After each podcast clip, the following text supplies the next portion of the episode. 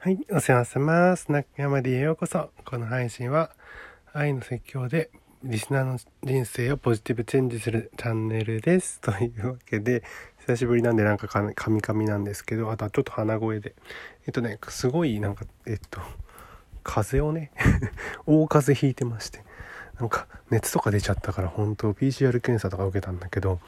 全然陰性だったんだけどねでもうすっごい風邪ひいてさ。でやっと今日昨日ぐらいから動けるようになってまあ今日はねだいぶ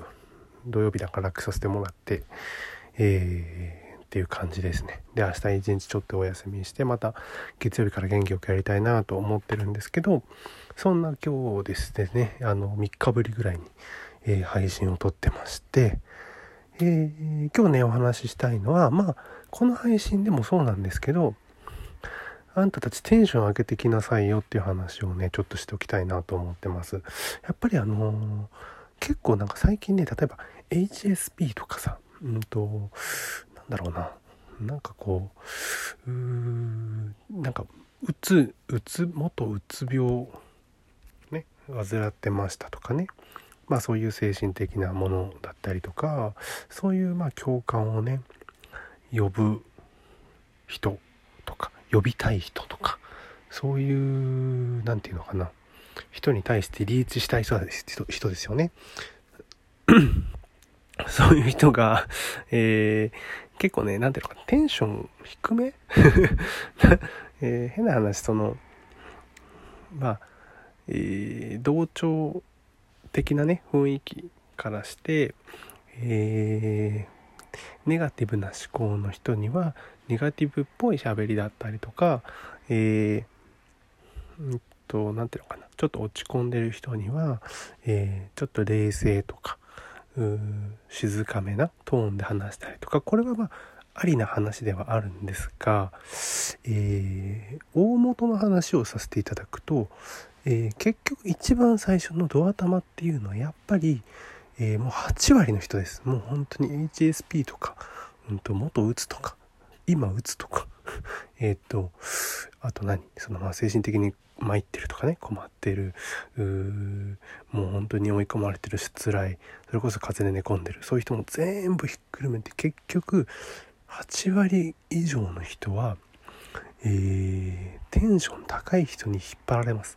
テンション高い人についていきたい。なんでかっていうと元気もらえるから、とにかく元気が欲しいの。こういう配信でもそう、落ち着いてずっとワントーンとか、静かめのトーンで喋ってもいいんだけど、抑揚つけ楽しそうに喋ってる人のやっぱり声を聞きたい。なんでかって言ったらそれだけで元気がもらえる。今日頑張ろう。明日からまた頑張ろうって思えるから。だから私は説教をしてるわけです。ね。説教なんか聞きたくないんですよ、本当は。でもなんか緩く喋ってますみたいな人結構多いんだけども緩く喋るのそれ大事なんだけど緩さが